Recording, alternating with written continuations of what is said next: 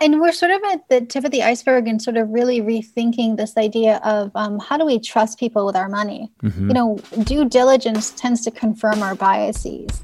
And so, really looking at the due diligence and, and how that might, um, beyond sort of the legal prescriptions of what the give and take looks like, how do we come to trust people? This is A New Angle, and I'm your host, Justin Angle marketing professor at the University of Montana College of Business. This podcast is my chance to speak with cool people doing awesome things in and around the great state of Montana. We are proudly underwritten by First Security Bank and Blackfoot. Hey, folks, welcome back, and thanks for tuning in.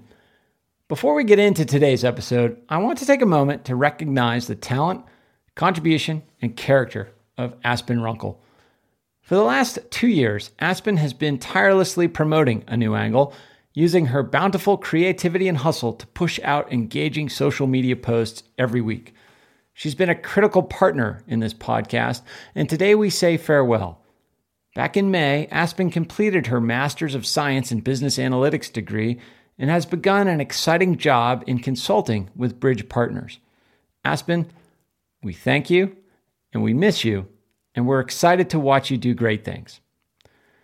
And so, as Aspen moves on, I'll introduce you to AJ Williams. AJ is a graduate student in environmental journalism here at UM, and she's coming on as the first Consolidated Electrical Distributors producer. CED has long supported the show, and now we are able to channel their support to bring on an actual producer, someone with real journalism talent to help me professionalize the operation. So, welcome, AJ.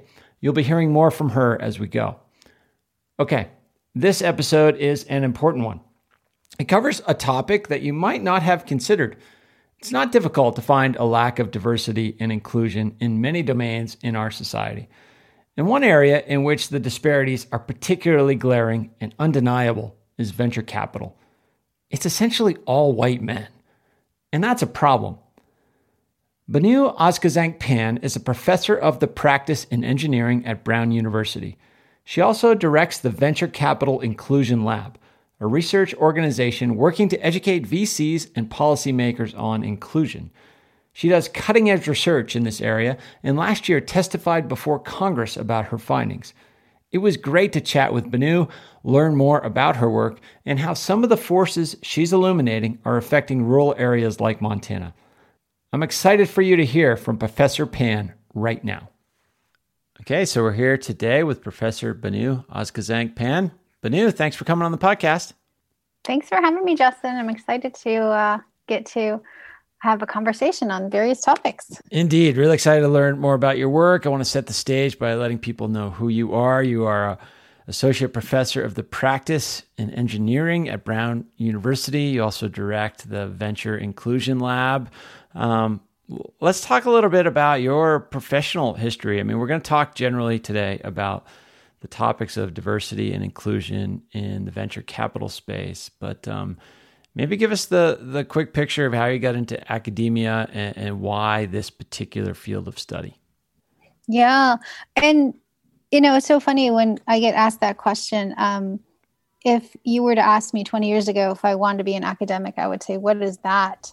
Um, it was quite accidental. I was doing an undergraduate in psychology at Johns Hopkins. I really loved working with people. I had grown up pretty transnationally, so mm-hmm. I was mm-hmm. very interested in culture, getting to know different people, understanding their worldviews. I um, graduated and ended up working in a hospital setting with um, different kinds of i would say experimental drugs. I ended up in sort of this psych slash psychology domain and really realized that many of the things that people were sort of suffering from were not individual but systemic. Hmm.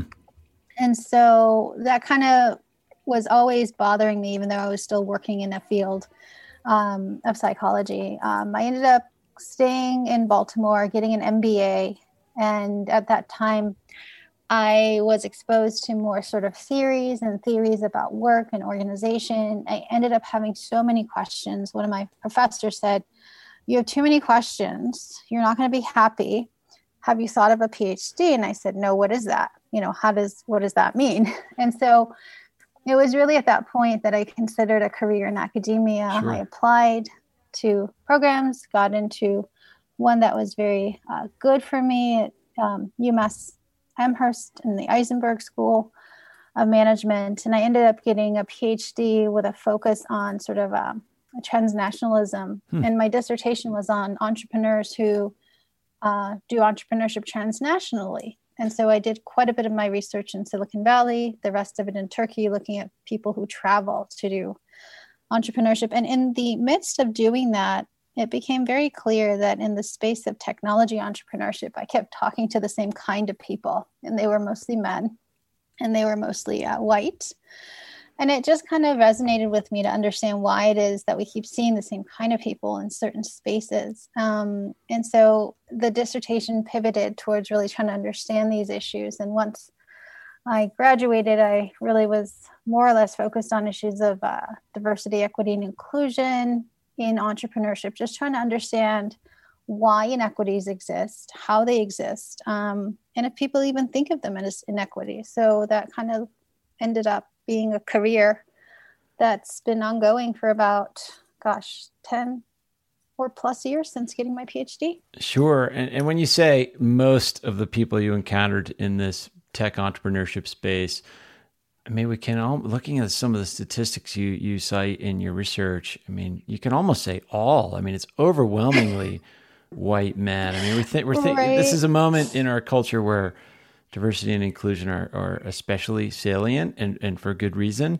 Um, but as you sort of dig into this entrepreneurship space and the funding and how the money flows into into new startup ventures, it is these are some striking disparities. I mean, you can't look at these numbers and, and, and in any way deny that there's a problem. So maybe paint the picture for us. What's the state of play with venture capital? And maybe maybe before we get into some of the disparities, just sort of describe um, when we say venture capital, uh, what we're actually talking about. Yeah, so we're really talking about the venture capital industry, which has multiple components, but it really is a way in which funding flows to high potential, high growth startups. And of recent decades, those have predominantly been clustered in the high tech industry.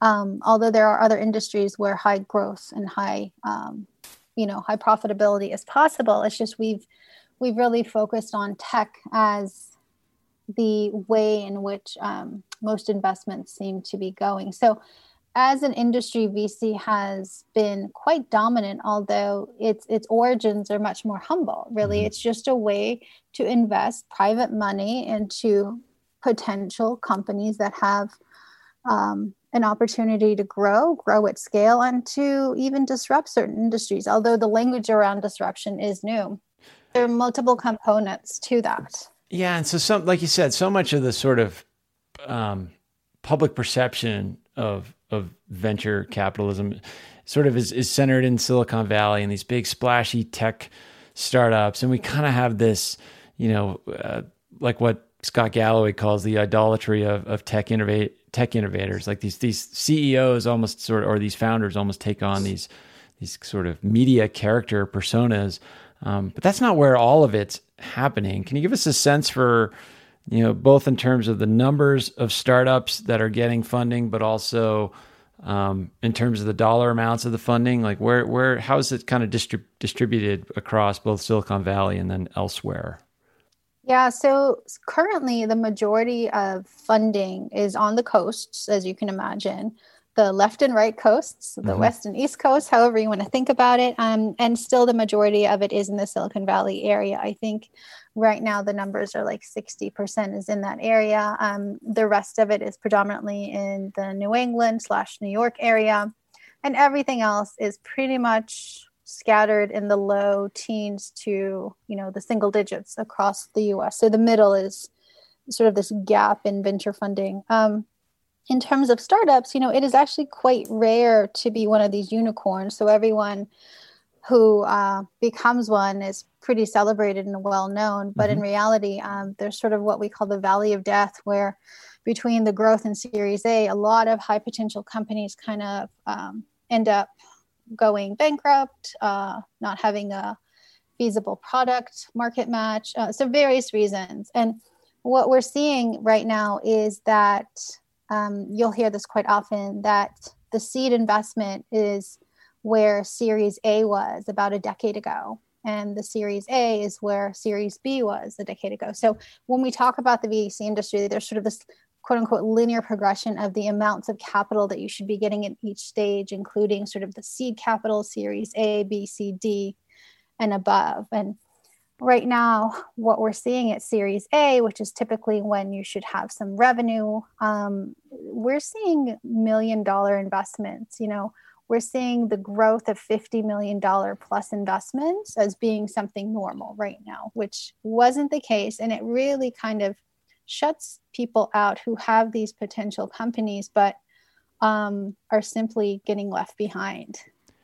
And so, what you're describing there does that mean the deals are getting bigger and kind of more concentrated, like smaller and bigger, or fewer and bigger bets? Is that kind of the picture that I'm that I can take away from that?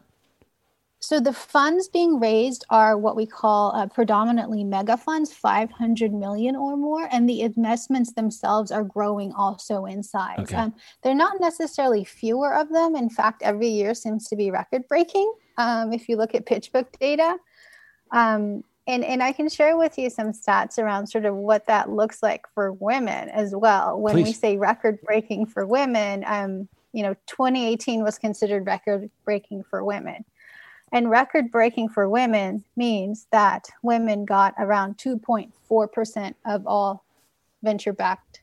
Uh, so women led companies got 2.4% wow. of uh, VC money, yeah. which means, um, you know, 97.3 is that, is that correct math 97.6% went to well male led startups yeah so well, let's talk about that. So, like you said, you started digging into the space, and the disparities are glaring.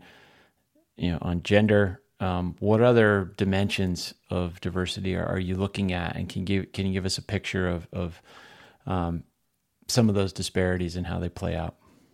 Yeah, so the other disparity that's pretty striking is obviously around race. Mm-hmm. Um, and in the US, we talk about race. In other countries, race is not the way in which people categorize themselves. It might be ethnicity or caste or religion. But in the US, it's race, so we'll use that. And in, in terms of race, again, you see that around uh, 80 to 85% of um, investors tend to be white and male. Um, you know, investments going to Black or uh, minority funded com- companies tends to be less than 1%. And, and these stats really haven't changed, right, over time. So when I say that it's a record breaking year, it's relative, right? Sure. So, you know, funding right now for women is, um, you know, around 2.3, 2.4%. And female founded firms account for around 5.4% of all VC invested firms. Um, for minorities, it's actually much, much less than that. Um, the other problem we have is a lack of sort of uh, consistent tracking and data gathering. So sometimes it's hard to figure out um, what those numbers mean and where we can get access to them if they're not aggregated consistently. And so I'm trying to understand kind of where the problem starts and stops to some degree, if that makes sense. I mean, one of the things that I've sort of been tangentially involved in here at the University of Montana is through our Blackstone Launchpad um, colleague that that you know, Banu uh, Paul Gladen, led a group that got some grant funding from the Kauffman Foundation, who's funded some of your work, uh, to look at these gender disparities in entrepreneurship in the state of Montana.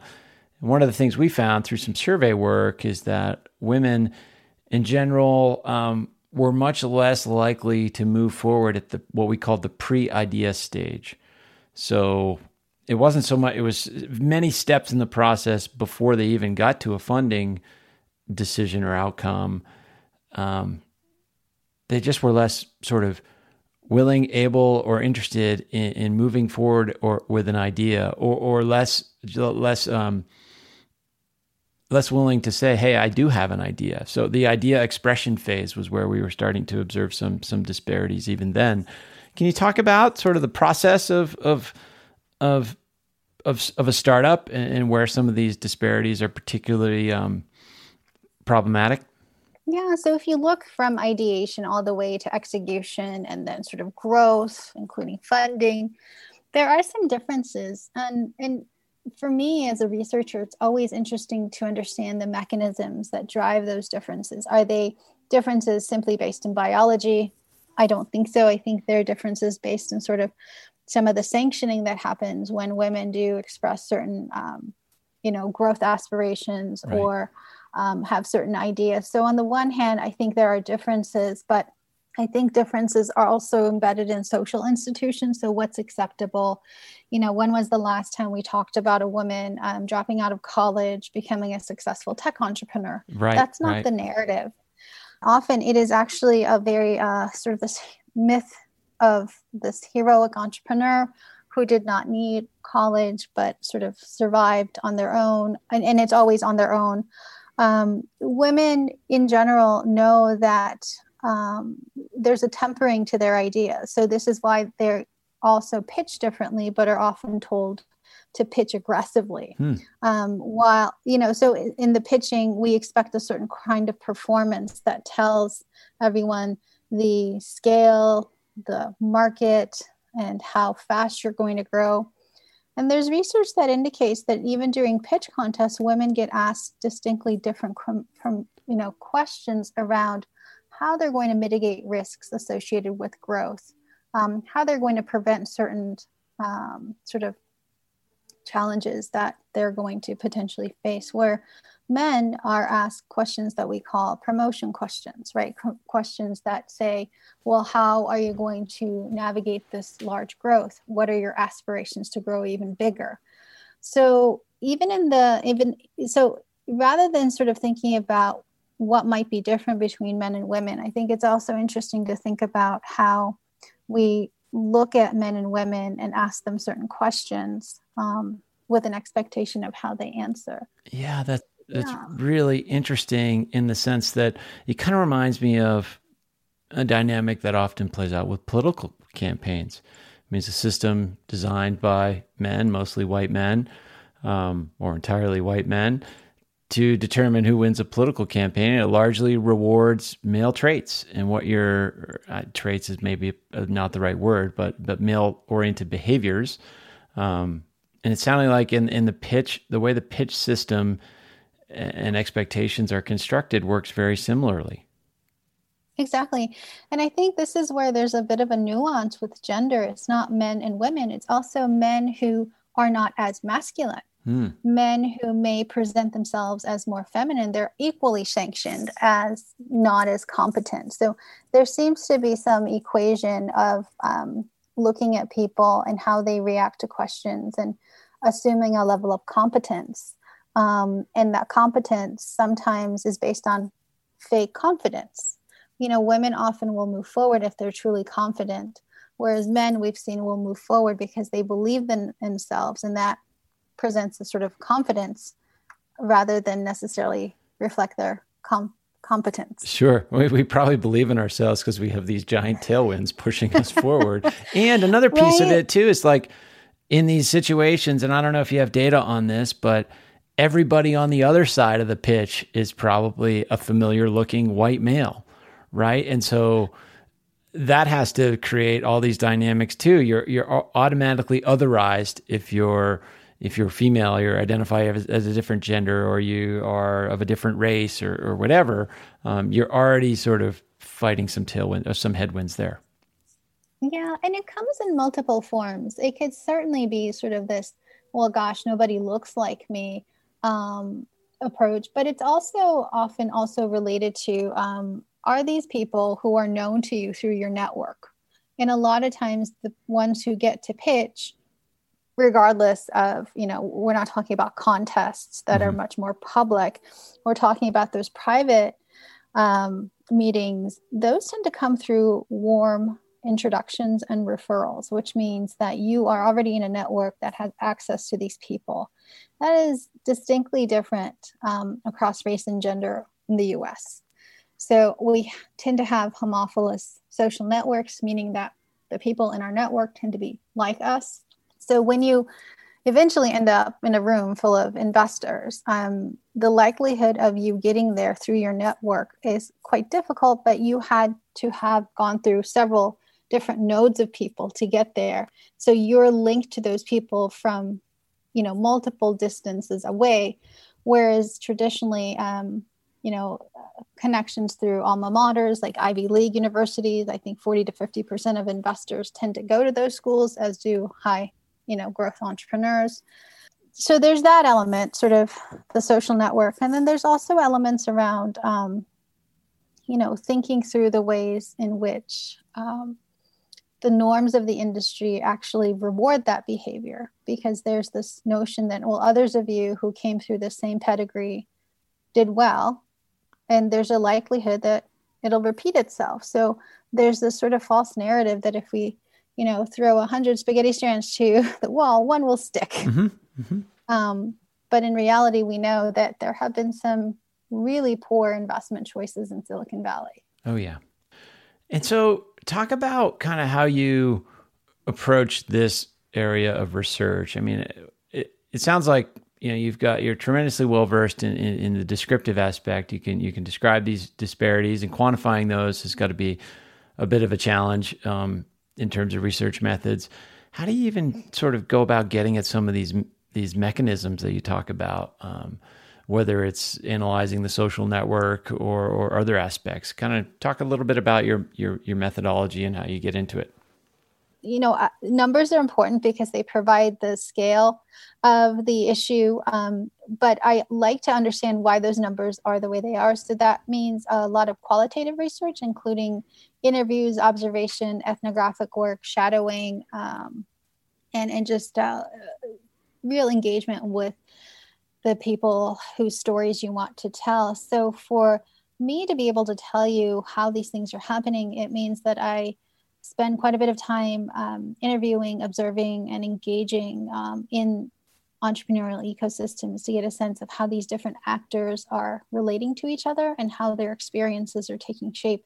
Um, and what that also means is that when we do an ecosystem analysis, we can sort of say, hey, I'll use the example of Boston. Boston is such a resource rich place. There's so much opportunity for networking events, platforms, educational opportunities around entrepreneurship, panels, discussions, workshops, paid programs, free programs. There's a plethora of investments, and there's actually also policy support. Um, Boston's one of the few cities that has a women um, women's business and entrepreneurship support um, office within the city. So, you know, that is a fact. But it's also a fact that there are multiple different ways in which people can or cannot access all these different parts of the ecosystem. And in order to tell that story, you have to have sort of what I call a different kind of lens for understanding an ecosystem. And for me, that's a gender and race lens. It's a curiosity that says, well, how might these issues make a difference? And, and that's sort of my starting point. It's sort of a curiosity around how, how come in an ecosystem as quote unquote rich as this, there are distinct disparities that are ongoing. You know, why does that happen? And sometimes it's in these nuances that you pick up how those disparities happen and continue to happen. A new angle is brought to you by First Security Bank and Blackfoot, two cool companies doing awesome things all over Montana. Hey, this is Jeff Petticord, and you're listening to A New Angle. I can share an example with you. Yeah, that'd be great. Yeah. Um, you know, oftentimes a startup that's tech or, you know, in the tech sector, it'll start with a couple of guys who have a good idea for tech enabled something or other. And when they want to grow, they look to those that they trust and they know. And that tends to be people in their social network that also tends to be um, men like them and they grow and grow and at some point they get to a point where they're being invested in. Um, and the investors tell them you know there are these things you need to do to grow. I had an opportunity to talk to a company that kind of went through this growth and they were about nine people and they were all white males. And i said you know i can't help but notice your company started. You're providing a service where your user base is about 90% female but your organization right now is 100% male. Oh, I said, Can you tell me a little bit about that? And they're like, Well, believe it or not, we tried to hire women, we couldn't find any. Um, Do you hear that a lot? Do you hear that a lot? Like I we have binders full of women all the time. Yeah. And there are thousands of women in tech. It matters how you do outreach, how you, how you, um, how you kind of assess candidates, what you're looking for, whether you're looking for cultural fit, and what even that means mm, to you, um, yeah. how you're going about referrals. Um, and there seems to be in some companies sort of this juxtaposition of diversity and trust. They're almost, you know, opposing forces. Interesting. Yeah. And and you know, this wasn't something I was looking for. It's just I was very curious about did they notice this? And they did. And they said diversity and inclusion is important, but growth is more important. And when we have time, we're going to try to address the issue. And right now, our investors are pushing us to do X, Y, and Z. And hmm. diversity is interesting and important, but not enough for us to do something about. Can we and talk about? I was really curious. Yeah, can we talk about how the system sort of creates that mindset, or the, the, that sort of? I mean, it, that has to be a response to a certain set of incentives. Can you talk about that premise? Yeah, and, and to me, it's fascinating because one, it says diversity is a nicety. It is not related to your growth strategy. In fact, it can in some instances even be seen as a distraction, right? And the reward is growth, growth at scale, and profit and a return on investment for the investors. And the ideology there is that you're going to get that notwithstanding um, diversity. So the ideology for me has always been sort of trying to understand why um, there's this opposition to diversity of somehow getting in the way of things or creating a burden or, or like yeah framing it framing it as a cost is such a yeah, it's just such exactly. problematic framing it's like an information cost that you don't have time um, or even in this so sense like an operational cost like this you know once we once yeah. we once we actually are you know a growing business we can afford to spend money on diversity. It's just it's really it's it's just backwards. And you could you could see that with that framing we're not going to make any progress we make is going to be limited. Exactly. And that is something that comes from investors. It impacts entrepreneurs. Um, and so it's really trying to understand well where is that point for inflection for change? Is it changing the mindset of the entrepreneurs who have now taken investment money and potentially feel beholden or really um, you know an obligation to kind of follow through with the requirements of the investors which you know to some degree they're legally they have obligations. Is it changing the frameworks that investors think about in terms of how they invest their money? Is it sort of thinking about their investment logic and thesis and saying you know it's really based on these assumptions and maybe we should talk about those assumptions and see if they hold? Um, or, you know, we can go another level and say, hey, is it the LPs? You know, is it these large partners, these institutional investors like foundations who are trying to also get a return and kind of not putting much pressure on the investors that they choose to do anything with diversity and inclusion, which becomes really interesting when you talk about huge pension funds. Yeah, so talk more about that. Like draw that out. Why is why is that a particularly problematic area? Because pension funds, particularly in states, are, are technically taxpayer money. So okay. what you're doing is thinking about how that money is being deployed. One, to investors who may or may not be investing locally, and two, investing in a manner that doesn't really represent the interests or the identities of the people who are putting the money in. So there's sort of a very narrow benefiting that happens, um, interestingly, around how taxpayer money gets deployed and invested. Um, we're seeing some conversations around this. A lot of VCs that I've spoken to will say, you know, I am under serious pressure to have a return for the large, you know, folks who have invested with me. Go talk to them. I'm not the problem. right, right. And then you talk to LPs and they're like, listen, we feel pressure to have a certain kind of return that our you know shareholders expect from us um, so then it kind of is this tautological argument of like who's actually responsible yep. for doing yep. anything and when you bring up sort of regulation around like an x percentage of funds must have an x percentage of their uh, capital deployed in these kinds of you know startups like women or minority led or some sort of group that's incredibly contentious in the us although if you don't set any metrics or goals you will never reach them. Mm-hmm. so we don't see change organically in the us although right now we're at least seeing some conversations around racial equity. Absolutely. And thinking about that i mean we start to see not only these conversations happening but there's some there's some data that's that have demonstrated that you know in business you can get better outcomes with more diverse groups making decisions and more more people represented in, in, in conversations. Um, in the venture space, do we even have large enough sample size to um, to draw similar conclusions? Like, do we have evidence that that that um, or do we even have enough observations to have evidence that diversity um, and inclusion with venture capital can make a difference in the quality of the, the, the venture investments? Yeah, that is a almost you know um, the newest conversation in sure. VC because so much of VC is in a private space.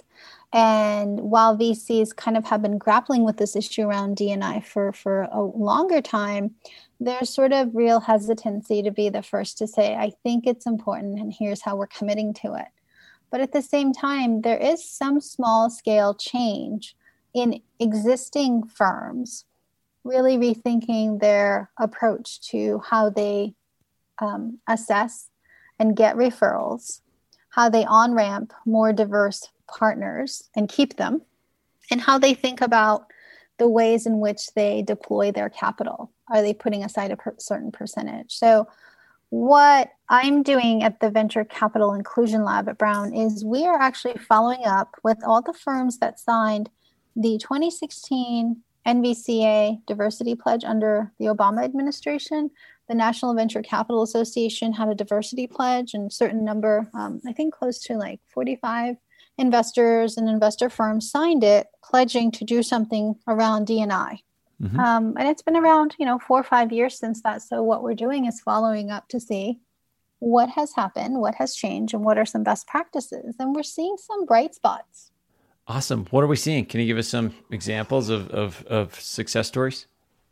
Yeah, we are seeing sort of intentionality play out in one, how firms are thinking about bringing on partners. So much more intentionality in partnering with historically Black uh, universities and or creating internship programs, fellowship programs in partnership with um, either other firms or with um, sort of corporate entities. So there's a way to make sure that this person is paid, um, and then bringing them on and and then the next level sort of really reassessing how they um, promote partners um, into positions of making decisions about investments. So, real sort of cultural assessment, I would say almost like an internal audit of who they are as a firm. Um, and then the next one is really looking at their investment thesis um, and, and how they're deploying capital and whether or not their returns are in line with what they expect. And for those firms that have made changes, the outcome has been positive. You know when they have started investing intentionally in diverse founders it has been positive. And the way they get to those diverse founders is by building a much more intentional and diverse network through uh, like i said hbcus and other sort of uh, programs that allow them on ramps setting up office hours to intentionally take the time to meet with people they would otherwise not um, and really kind of attending events and, and understanding the language around racial justice and equity so that they are aware of how their actions kind of fit into the bigger picture.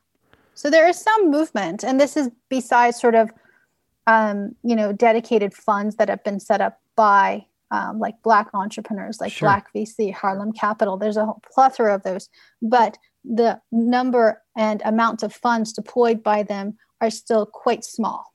Yeah, I think it, so. It seems like what you described kind of two mechanisms for um, addressing the problem. One, you've got potential policy prescriptions, whether it's a pledge that organizations sign or investors sign. It could be a little bit more um, explicit policy. You know, maybe there's policies that governments can co- or regulators can come up with around lending institutions or something like that. But then this notion of of yeah, a, a, a venture fund that's specifically designed around investing in in a diverse array of groups, however they choose to um, operationalize diversity. Um, what are we missing? What other sorts of interventions are are out there? Yeah, and we're sort of at the tip of the iceberg and sort of really rethinking this idea of um, how do we trust people with our money? Mm-hmm. You know, due diligence tends to confirm our biases. And so, really looking at the due diligence and, and how that might, um, beyond sort of the legal prescriptions of what the give and take looks like, how do we come to trust people? Um, I think some conversations that are needed around how we end up trusting people, especially if we're going to invest in them. And there's a lot of unspoken assumptions around the ways in which um, our background and the background of the person, their identity, their networks, their education have an impact on our ability to trust them right. and our ability to understand the market that they're trying to tap. For example, again, I'll use Boston. I've done substantial research there. There are a lot of white investors who while they like the idea of diversity, they don't understand some of the markets that are available to invest in because they simply have no experience. So you'll have an example of sort of a, a young woman who is bringing technology together with the beauty uh, industry to have sort of an Uber for Black beauty, mm-hmm. right? And and the reality of it is white investors don't understand the market don't understand its potential don't think it's worth investing when in reality um, it's a huge market right? So there's sort of this misunderstanding um, or lack of information. So they choose to not educate themselves or reach someone in their network who can maybe help them translate this. Right.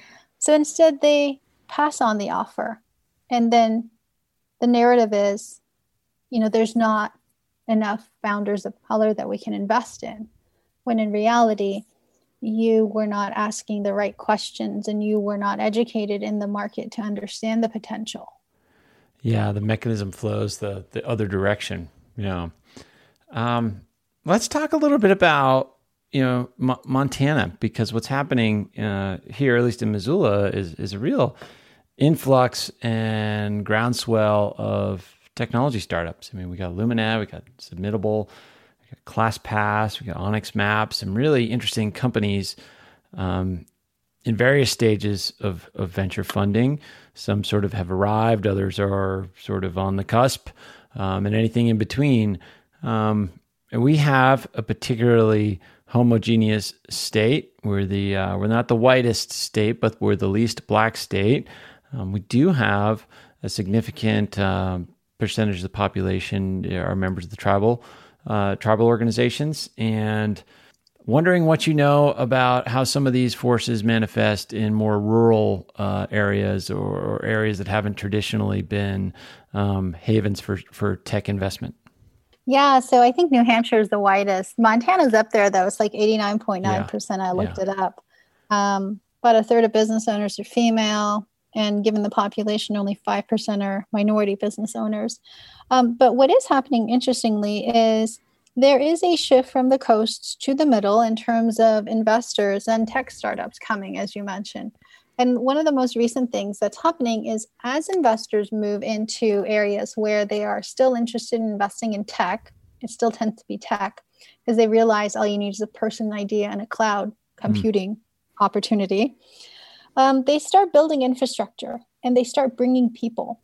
And so, uh, one of the examples is an investor who actually moved to Montana and um, is interested in sort of funding startups in the tech space there, but is funding them in a manner that requires them to take on the similar kinds of problems that we saw on the other coast. So, uh, similar debt structure, similar growth aspirations, and also bringing on board members that are known to this investor from other um, previous investments. So, sort of bringing the rules so, of the game from Silicon Valley to Montana. Is that what exactly. you're describing? Okay. Exactly. It's sort of an institutional theory, right? Like yep. it's a great example of setting up an infrastructure and a set of norms and values. Uh, you know, if you're into institutional theory, this is how the rules of the game are being created, exactly. except they were not built in Montana. So, what you're going to see is probably a replication of many of the problems we saw around not only equity, but also local development. Mm-hmm. You know, how are we going to think about that if the growth aspirations are not necessarily in the interest of the community, but they're much more global with an eye towards returns for investors? So, it's really a question around the whole of the VC industry and what they're doing. Um, with it playing out in a very local and personal way in these communities. The other thing you'll see is as tech moves in, um, real estate prices go up. You tend to get more um, immigrant population, particularly from Southeast Asia, moving in. Um, with engineering, that tends to be sort of also what happens.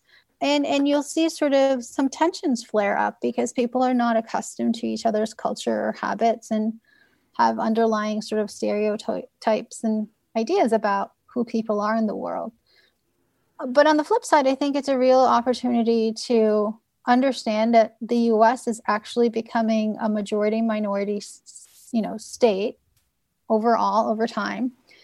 And last year was the first time that the under 16 population was majority minority. Mm-hmm. So over time, the US is becoming um, much more diverse in terms of race and ethnicity.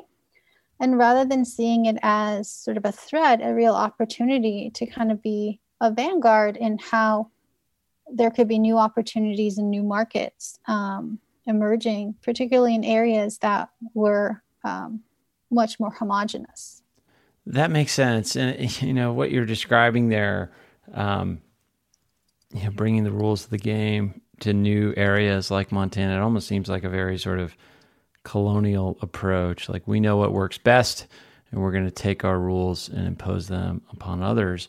Uh, yet at the same time, opportunities for us to sort of, if we know that's coming, you know, we can we can take active steps to kind of not necessarily mitigate it, it mitigate or resist, but but but but just understand those forces and, and maybe create different systems and different structures. Absolutely, and I think that's sort of smart governance, right? And and in a way to not create disenfranchisement disenfranchised communities who feel that you know people simply moved in and started making money in communities that actually need that support. Um, you know the ways in which we think about wealth in rural uh, communities is a little bit different. It's mm-hmm. not only financial it's um, it's human it's social um, it's community driven. And i think understanding that as another source of capital and that not everyone needs vc money well, that is for sure. Banu, it's been fantastic learning more about your work. I want to kind of be respectful of your time. It's after, well, after five o'clock uh, on uh, in your home of Providence. Um, but I do have one more question. So you testified about all this stuff in front of Congress last summer, is my understanding. I read your testimony, and um, but during the Q and A, what was the wackiest question you got? I mean, some of the questions that that come out of the mouths of some of these members of Congress lately are just head scratchers. Did you get any head scratchers? You know, I didn't. I'll tell you, it was one of the most nerve wracking moments in my whole career. I'm sure. Um, but at the same time, um, what made me really happy is that it is one of the only functioning bipartisan communities right now. hmm. Okay.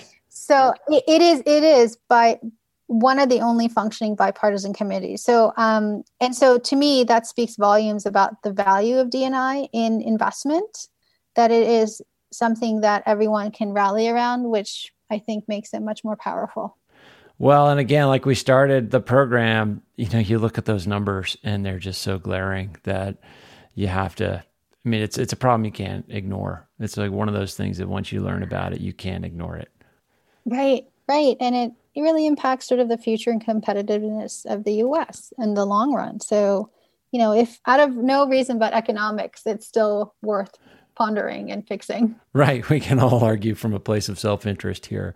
Um, Banu, such a pleasure to, uh, to, to, to chat over Zoom here. Thank you for sharing your time and wisdom with us. You're going to engage with our uh, one of our advisory boards a little later in, in the fall, and I, and I, can't thank you enough in advance for that. How can people who want to learn more about your work find you online? Yeah, a couple ways. So I'm always happy to receive emails. Um, my email is banu underscore ozkazanc hyphen pan at brown.edu, or you can look up Banu and Brown University, and there's only one of me. The other way is through the Venture Capital Inclusion Lab. It's vcinclusion.com, and you can reach me that way. Awesome. Well, Banu, thanks so much. I look forward to our next conversation. Thank you so much, Justin. It was truly a pleasure to be here, and I look forward to our next conversation. Thanks for listening to A New Angle. We really appreciate it. A New Angle is underwritten by First Security Bank and Blackfoot, with support from the University of Montana College of Business and Consolidated Electrical Distributors. AJ Williams is our producer. Jeff Ament, John Wicks, and VTO made our music, and Jeff Meese is our master of all things sound. If you have any questions, suggestions, comments, insults, whatever, please email me at a new angle at umontana.edu. If you like what you heard, Tell your friends about us. Thanks a lot and see you next time.